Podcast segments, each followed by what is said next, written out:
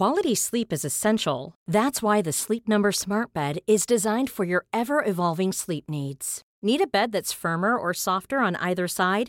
Helps you sleep at a comfortable temperature? Sleep Number Smart Beds let you individualize your comfort so you sleep better together. JD Power ranks Sleep Number number 1 in customer satisfaction with mattresses purchased in-store. And now save 40% on the Sleep Number limited edition Smart Bed for a limited time. For JD Power 2023 award information, visit jdpower.com/awards. Only at Sleep Number stores or sleepnumber.com. Hiring for your small business? If you're not looking for professionals on LinkedIn, you're looking in the wrong place. That's like looking for your car keys in a fish tank. LinkedIn helps you hire professionals you can't find anywhere else, even those who aren't actively searching for a new job but might be open to the perfect role. In a given month, over 70% of LinkedIn users don't even visit other leading job sites. So start looking in the right place. With LinkedIn, you can hire professionals like a professional. Post your free job on linkedin.com slash people today.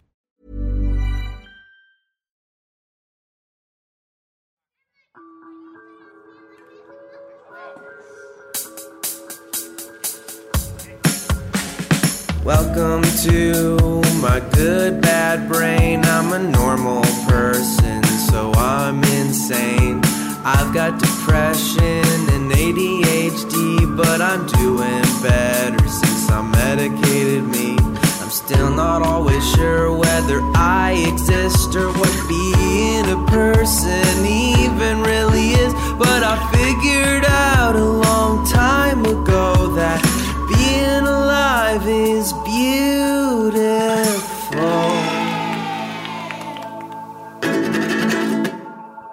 Hey, let's do a brain breather. Um, brain breathing, man. Taking time, taking time. It's just me. It's it's uh these little diary things, you know, these reflections on what's going on have proven truly helpful in my life. I think I've said that. Maybe I'll just keep saying the same things. Um, you know, I, I have to talk to think, right? And uh, I mean, some people are like that. I've just learned I'm like that. Um, I got to talk to think. And usually I have to do that with other people. It creates sometimes not the healthiest. Uh, healthy is not the right word. It's not healthy. It's just rude. I don't know.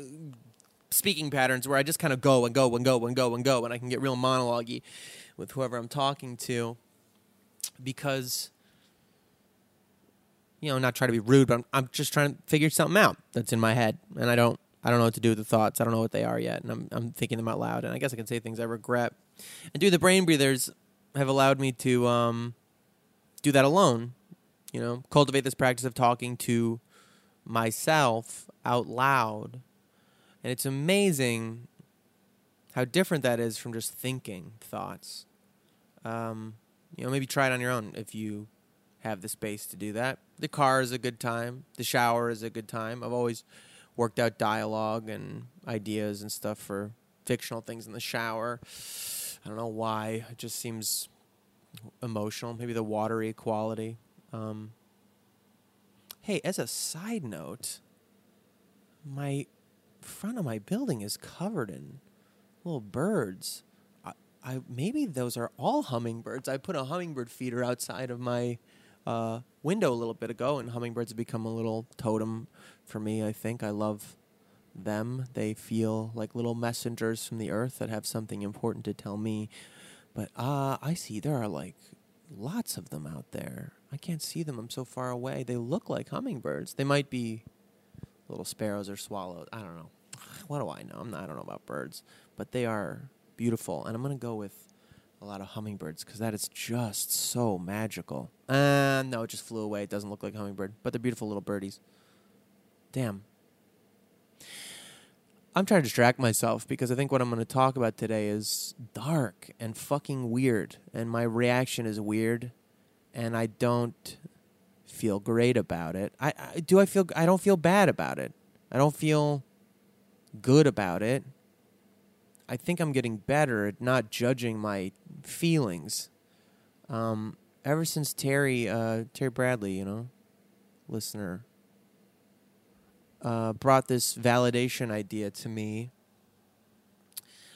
You know about feelings, feelings, thoughts, uh, whatever. Looking looking to validate your experiences, realizing that a feeling you have inside can't be right or wrong. It just is what it is. You know, um, that you can't invalidate a feeling that you truly have. It's just a thing that happened. You can interact with it and try to change it and inquire with it. And it doesn't mean that it's morally good or bad. It just means that it is. Uh, or sorry, it doesn't mean that it isn't morally good or bad. I think. I think you're not even talking about morals at that point because then you're already entering into sort of uh, the court of your um, own opinion, your own sense of justice and goodness and badness or whatever. And here I am avoiding again getting into what happened, I guess, and what I am because I don't know what it says about me. Um, death. Never been good at dealing with death. I've never been good. I think there's all these ideas about like maybe there's a correct way to experience death or accept it or understand it. My deepest, my most personal experiences with death. I mean, maybe we could just have like a personal history of death sometimes. I feel um, blessed that I, I, I don't, I haven't had a ton of death in my life compared to um, other people, even in my family. My brother, I feel there's something in the universe, I don't know why what it is in his narrative or how it worked out or if it's just chaos and that's the breaks. But my brother has had a lot of death in his life, kids in his grade that he was friends with or closer to. And then my grandfather, which was a big death experience for me, he was much closer to. He was with him when he passed, and he was closer to him in life, and the whole thing was um, bigger and heavier and more present for him as he and my grandmother sat with him. And uh, after he died, they made brownies apparently at four in the morning and walked out uh, to a beach nearby and watched the sun come up. But I remember saying bye to my grandfather. I'm not going to go too into it. There's I've written different poems about it that I feel express it good enough, but I remember just I remember it being the last time, and I knew it was going to be a last time. Looking at his body, him sitting there on the couch, and him knowing that it was the last time. He was all eaten away by cancer. Almost looked like a Muppet, you know? The person uh, that you knew becoming bones and skin as they sort of move towards the end of whatever that organism was doing here. And I knew that he knew, and I knew that I knew, and I really lost it on the way, you know, just to the car even. I said goodbye, I said I love you, and we hugged. And sometimes when you know something's really big, you're not even experiencing it, you know? You're just doing the thing. You're walking through the motions, you're saying the hug and I love you and the goodbye, and you're waiting for the feeling to come that's supposed to come, the big feeling that's supposed to come. And maybe it doesn't. I always thought, you know, in acting, in acting, they there's scripts that'll say they start to cry, they get choked up, or they start weeping, and um, that's often a question of actors from especially younger people can you cry? Or people that don't act can you just cry on command? You must be a good liar. And i always thought that was silly. There was periods of time when i definitely could. Sometimes i can. I could probably summon up some crying for somebody but i could also summon up some uh, vomit or a sneeze maybe. And I was like, this is just a bodily reaction. It has nothing to do with what I'm feeling. I've seen people cry and you feel nothing for them because you know they're faking it. You know that they're just performing their crying for you and they're not really feeling grief or anguish. And I have seen people, I have been the person when I am feeling the most feeling I've ever felt, the most grief or beauty or love, whatever the feeling so overwhelming, and there is nothing to show it outwards. This idea that we need to perform how we are and who we are in a certain way for our feelings, our experiences to be real is very frustrating and damaging, I think, to us, especially in this new weird world where fuck, like reality TV and YouTube is full of all these people performing their human experience for all of us in a way that goes, I'm being a person, I'm being a person, aren't I such a person? And people buy it or don't and just play along anyway. but I remember saying, I love you, and saying goodbye to my grandfather and walking out the door, and then it crumbling me on the way to the car and I said in the car, it's just the finality of it. I just couldn't, I didn't know what to fucking do with it. I don't know what to fucking do with it. There's no do over. There's no, oh, we broke up, but we still exist. We'll talk again. There's no, not, nothing. There's no, nothing. There's no thing after that. There's no choice. The death has happened and they're gone. They're going to die. That's it. And something about that, I think I hesitate to make decisions and I wait to act and I put a lot off my life and I disengage with my life a lot just so that I don't close the door to options. Just so that I can remain in possibility, I don't make choices. And then you have death coming in and it makes a choice for you. There's nothing you can do. You can't call that person more. You can't put off and say, oh, I'll get more in touch with my grandpa and get to know him more next week or in a month or you know when it's time because it's over. It's been chosen. What do you do with that? I remember the earliest times that I saw death in my life being I mean the two that I think of are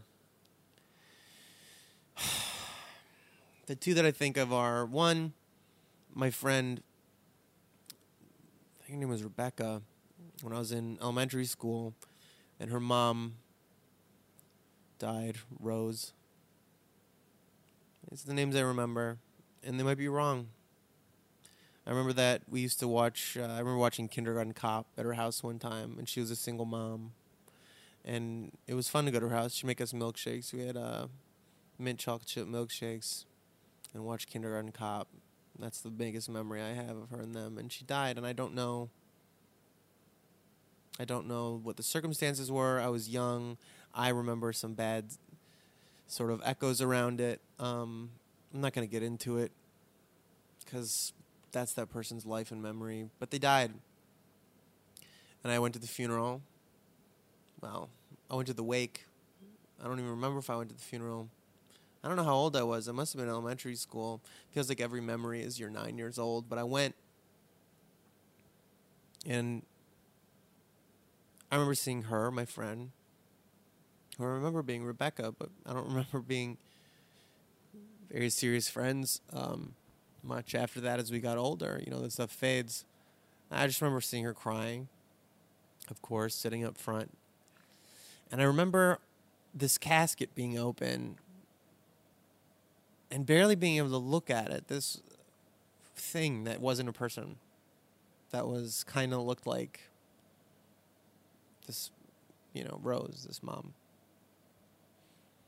I remember like almost panicky, just trying not to look at it, just trying not to look at it and getting out of there. And I remember something probably the next time I saw death in my life, like death. And I know these seem silly, you know. I mean, a lot. Of, some people have fucking death close to them, but I don't know. I'm I'm just gonna keep going. Um, this is a funny, I guess, weird thing to follow up with. But the next thing I remember in, in childhood and my experiences of death, like death, death, death, death, was a camp. There's a shooting range at camp. We could shoot 22s, you know, real real guns, not air guns, and it felt fucking cool. And you weren't allowed to shoot animals, obviously. And I think the camp had some kind of rule, like if you killed an animal at camp, you had to eat it. So you know, if you went fishing and you caught a fish in the river, you had to eat it, things like that. And you weren't allowed to shoot an animal. No one would shoot at animals. And one kid did, and it was this weird camp where it was like, it was like a lot of kids from all over the country. It was it, the camp was in Colorado, and so you had a mix of like kids from all these different backgrounds. And I was from suburbs of Chicago. You know, we didn't hunt, we didn't farm, we didn't do any of that. We we didn't really shoot guns. Nobody owned guns. You know, a very blue liberal area, and we're shooting these twenty twos, these single shot twenty two bolt action target rifles, and this kid shoots at a chipmunk that's running around this mountain mountain camp. This chipmunk, and he hits it, but it didn't die. He uh, shot its leg off. I think that's what I remember. And it's running around in pain. is horrible. And the counselor starts yelling at him shoot it again, you know, kill it, put it out of its misery, kill it. The kid's fucking unhappy and beside himself. Can't believe what he did. Obviously, fucking terrible. I mean, I think kids experiment with cruelty before learning how fucked up it is, whether it's being mean to friends or hurting animals or whatever. Not everybody, but some kids. And I think different backgrounds have different feelings about animals. I don't know. But this counselor snaps up the rifle, and it was so strange to see this guy because camp counselors are like 18, 19, 20 year olds. When you're a kid, they seem like grown ups, you know? And to see this camp counselor snap up this rifle and work the bolt and just shoot it, kill it, and this weird silence. And um, just kind of recovering from that. I don't remember anything before or after that. I just remember that the stillness and the fucked upness and the shame that this kid was feeling and all of us feeling because of it. And it was fucked up and it was crazy. But that was death and there was a strange numbness around it. My great grandmother died and that was the first I think that was the first like family member, family member that I had like some reaction, some feeling to some relation to dying, but she was an old, old woman. She was our great grandma. I'd spent a lot of time knowing her in my youth, and she was a real grouchy person. And I remember speaking at her funeral. I was old enough and I could speak my family and I, the kids, uh, we went up to the rural community that she was in, and we sang. We sang this "Down to the River to Pray" song that my mom really loved. It was uh, a thing made kind of popular in that movie. Um, "Oh brother, where art thou?" Uh, you know, I went down to the river to pray, studying about that good old way, and who should wear the starry crown? Oh Lord, show me the way. Oh, brother, let's go down, let's go down, come on down. Oh, brothers, let's go down, down to the river to pray. We sang that. The kids all together, kind of a cappella. And um, my mom would do this Von Trapp thing, and she made us do that. And um, they liked it, and they liked this speech I did. I, I don't remember what I wrote. I still just remember talking about this uh, smell of grandma's house and how it would never go away. And it would always make me think of uh, chicken soup with dumplings and cold lakes and her.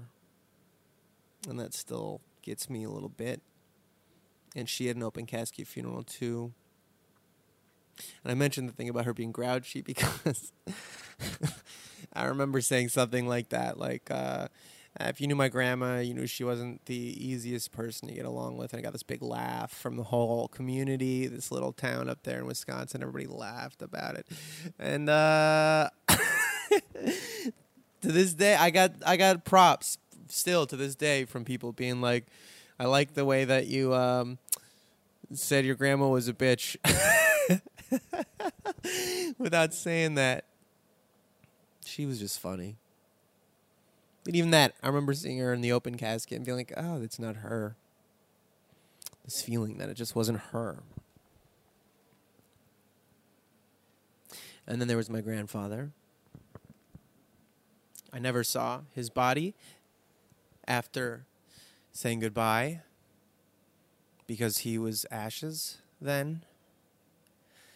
We buried his urn, and I had a surreal ghostly experience. Um, I just heard his voice in my head. He was a he was a very like American man's man, and he had like a right way to do everything. I asked him to teach me how to change spark plugs in my car and change the oil when I was a teenager because it just seemed like a thing you're supposed to know how to do and a thing that he would know how to do. And he was funny about it. He was like, "I can, but you know, it costs like 15 bucks or like 50 bucks. Like you might as well just go have them do it at the shop. But sure. and he taught me. I don't know if I retained it. We changed out the spark plugs. We drained the oil. We put new oil, and we did the whole thing, put in the filter. But I don't know. It was one of those like shots in the dark. It felt like a thing I was supposed to do with my grandpa, and that he obliged. But I heard his voice in my head. He'd call everyone boobs. You boob. Um, and I heard him saying, uh, "God damn it." If you, uh, what did he say? He was like, "God damn it." That's gonna. I swear to God, it was like in my head when we buried this fucking urn. God damn it. Uh, you got to put it deeper. That's to wash out with the first rain. And we fucking did, man. Everybody laughed and believed me or bought it and knew that it was important to do. So we undid the digging we did, took the urn out, dug the hole two feet more, three feet more, put it back in, covered it up. I don't know. My family accepts a certain amount of mysticism, and that shit fucked me up too because they did the um, twenty-one gun salute thing. They folded a flag. my grandpa was in the army when he was younger, and so even though he's an old man, he was still part of the American Legion. And they did this ritual, you know, where they folded the flag. These old men in their uniforms folding the flag and giving it to my grandmother, who was still alive, doing the same steps and the same folding and the same ritual that had been done who knows countless many times before for other families and i think the power was in that you know it wasn't that my grandfather was particularly like rah rah america military whatever but it was just this fact that the same thing had been done so many times by other people in mourning and to show respect and meaning and love for them to say he was part of this he did something for this and it means something and we're grateful you know and whatever may you know angels uh, rush him to his slumber or whatever the fucking thing is and then the next big death thing that i always think of was uh, I was a butcher for a while and i did it because i read this book omnivore's dilemma about factory farming and about um, you know how meat gets made, how how food gets made, corn everywhere, grain and corn syrup and blah blah blah blah blah. Industrial agriculture, it's horrible. And I, I, you know, also I always had this thing that I wanted apocalypse skills. I want, you know, I want to know how to do things with my hands that they could do in the old world, and I don't know now. Just stuff to use. You know, whatever. Feel more useful. And um, I ate meat a lot and I was like, I should, uh, I would like to learn to butcher one day to be more useful. Uh, and also, just you know, I grew up, like I said, in suburbs of Chicago. We didn't kill food. We didn't experience farming and whatever. And it's really fucking hypocritical of me that I eat meat and I'm not part of that. I should see being near the death, the reality of it, if I am okay with it. And I became a butcher, and butchering is not slaughtering. That's a different uh, thing. But the butcher shop I worked at was uh, all old world style whole animal butchery, and it was, you know, part of the point of it was it was all happy animals before they're dead. You know, they live in these better farms and all from within 70 miles of LA and blah, blah, blah, blah, blah. And I spent a lot of time cutting up animals from their bodies on, and it was weird. It was weird to do it. Pig skin, especially when it's fresh, is a lot like people uh, skin. And you realize we're all just fucking weird machines, man. These tendons and bone and ligaments and cartilage and blood and doing the pig faces was the fucking weirdest shit ever, man. Uh, there were days where you things would be weird, and there were sometimes we'd stop when it was new. Me and my other friend who I worked there with, Buck, and he'd stop and be like, "It's fucking weird, huh?" Moving on. We're gonna eat it, and we'd eat it. Uh, and one day, actually, after I had kind of stopped working the butcher shop, but they knew that I was um, interested in hunting or being closer to ultimately, you know, animal dying, the animal dying, killing the animal that I was going to eat. They invited me to take part in uh, a slaughter that they were doing on one of the farms. They were going to go up and help this farmer who we got our pigs from slaughter a pig and um, eat it. Well, not eat it that day, but butcher it. And um, it was fucking surreal. Of course, it was intense. It was um, another. It was a ritual uh, that had been done millions and billions of times by humans with these animals that we keep for food, and you know, we took it off. Uh, I don't get too into it, whatever, because people are probably not going to be interested in that.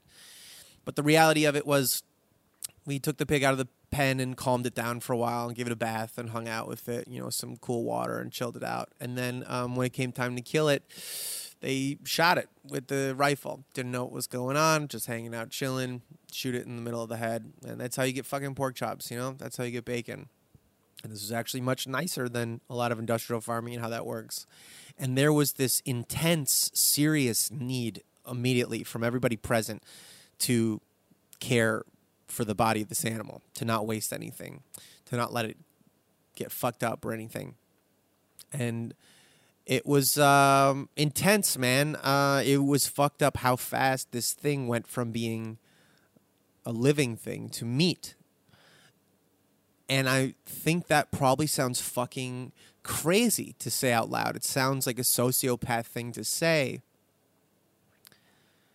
But if you eat meat, and I know some of you don't, and you'll have a moral high horse about this, that's fine.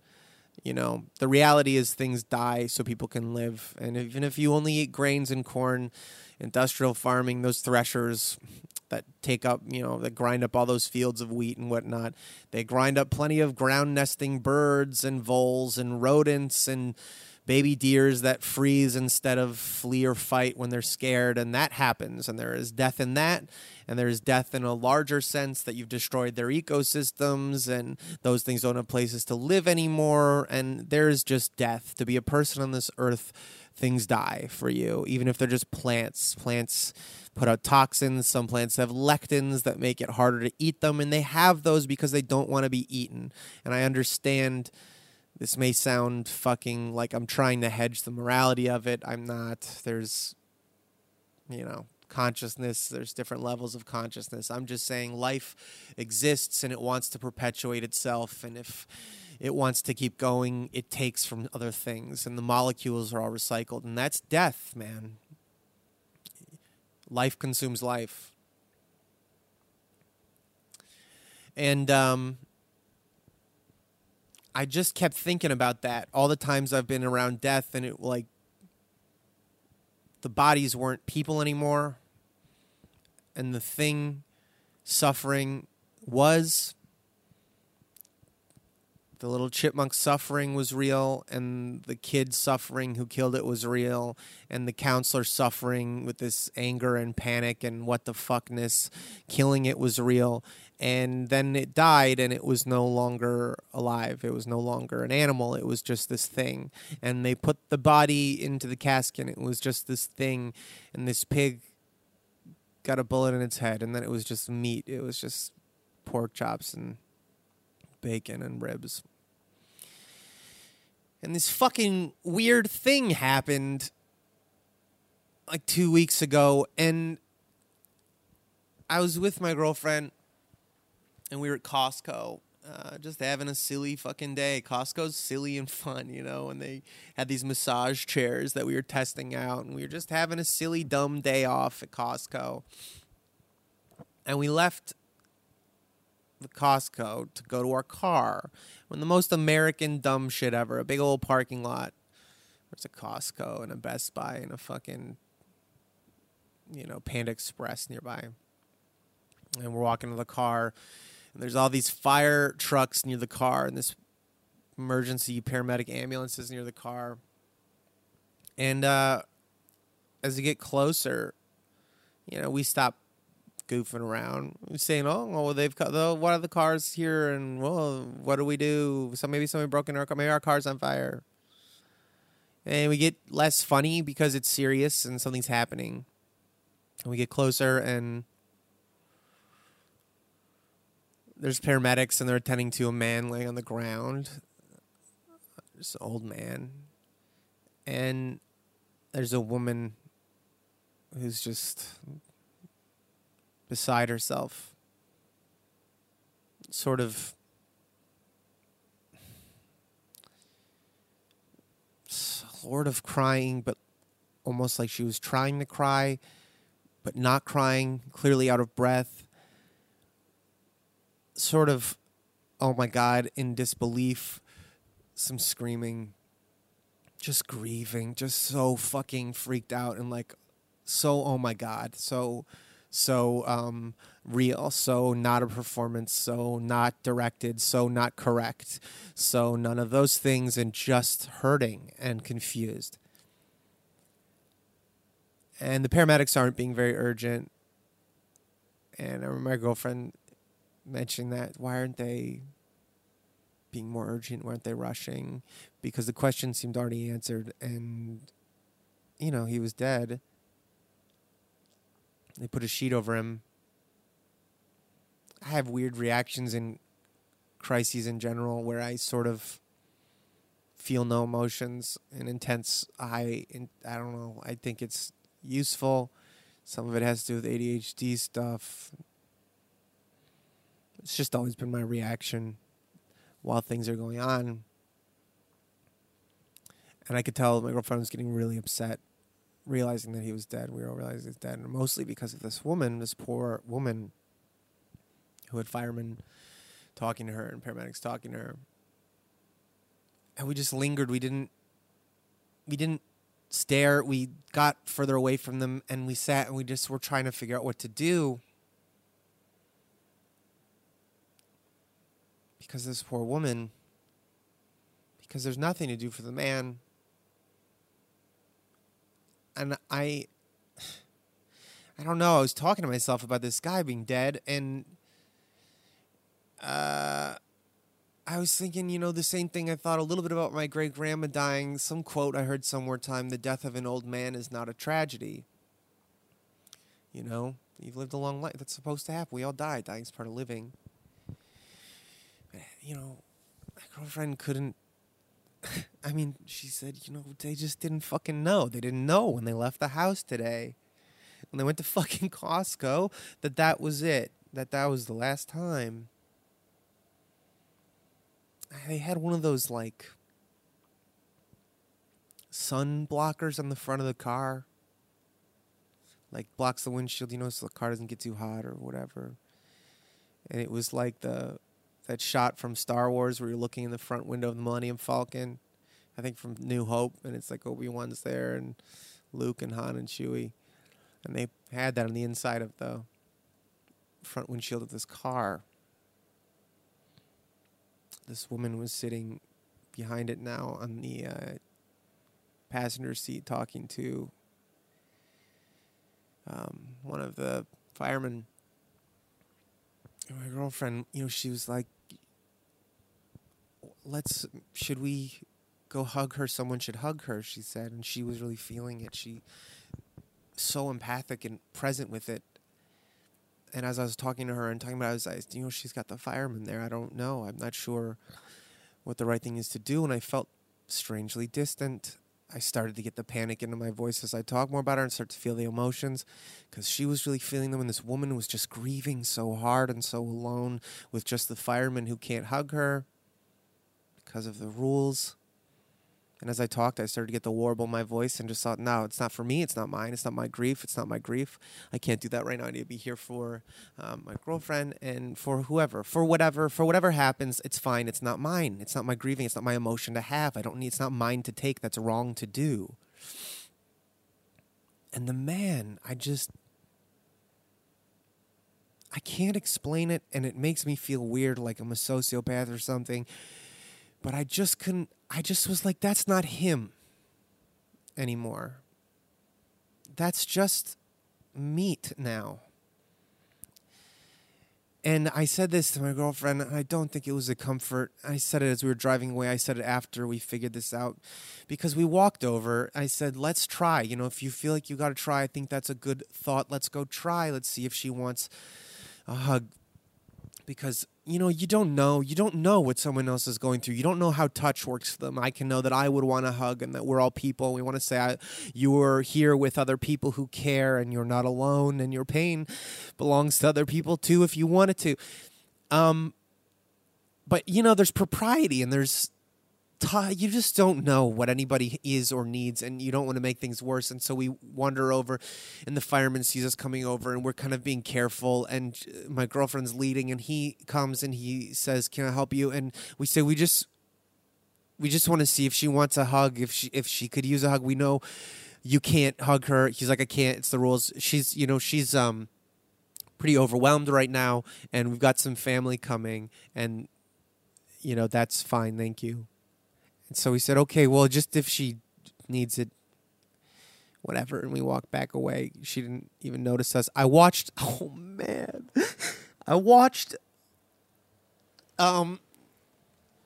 Before we even got out of the car and while we were seeing and trying to figure out what was right to do, I did see this one man walk up um, with a bottle of water, and he was similarly intercepted by the fireman who took the bottle of water and gave it to the woman who was crying.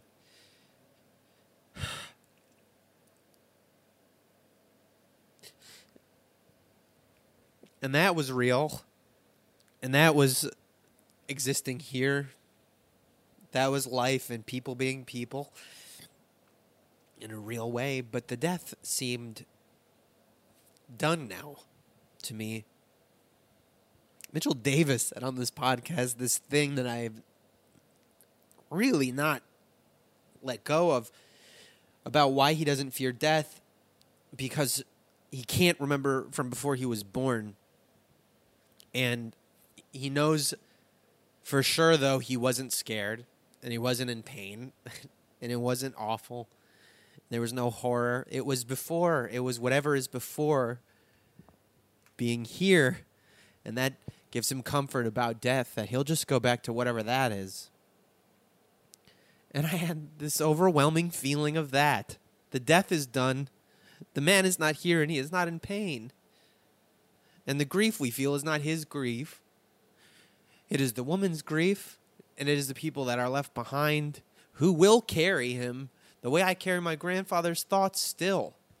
And not just in the way of the ghost talking to me, but in the idea that you can teach people how to do their spark plugs and empty their uh, fucking old oil. And that there's a right way to do things. And that you can show people you love them through teaching them and protecting them.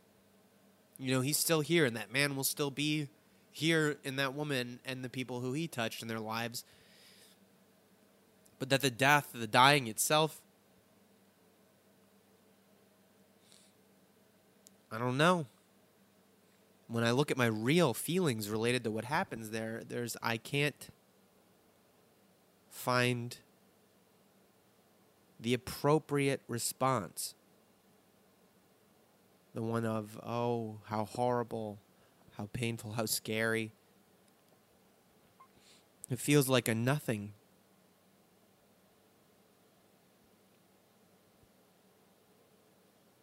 And you know, we laughed again that night. Not about that, of course, but just about life, about things. We kept going. And this woman had had the worst day of her life.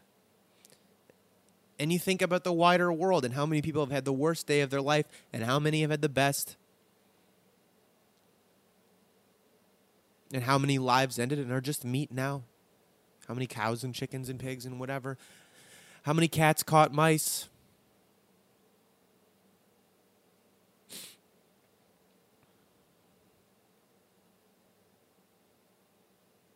Finality. How do you end things neatly or appropriately? How do we explain anything? How do we feel anything appropriately? And could we? Could we ever feel appropriately? Or can we only feel truly?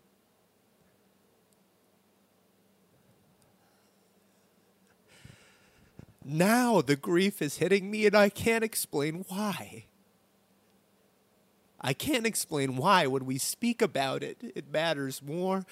Or when you tell the tale, you feel it more urgently and presently. I feel this way about love. When I describe the times I have felt the most love, the times I have been the most wrapped up and destroyed by it, by lust, by passion, or by generosity or kindness, in the telling of the story, in the, in the explaining of it, in the attempt to take this thing and put it into the mold of, of words, into flesh, into sound waves. It becomes realer somehow. Or perhaps it just becomes something I can experience in three dimensions because I'm making it something in three dimensions sounds and shapes and words. And so now I can cry. And now I can shake and I can feel all of it. But when it's happening, when it's there, I don't know. It just feels like a nothing. A horrible or a beautiful nothing.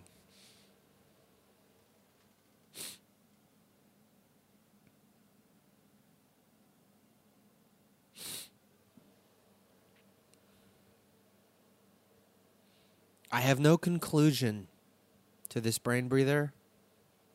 I do not believe this is one that would ever wrap up neatly. I don't think I'm done with it. I don't think I'll ever be done with it. And I don't think anyone ever will be done with it.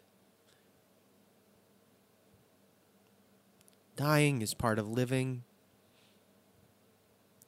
And I frankly have no fucking idea what living is.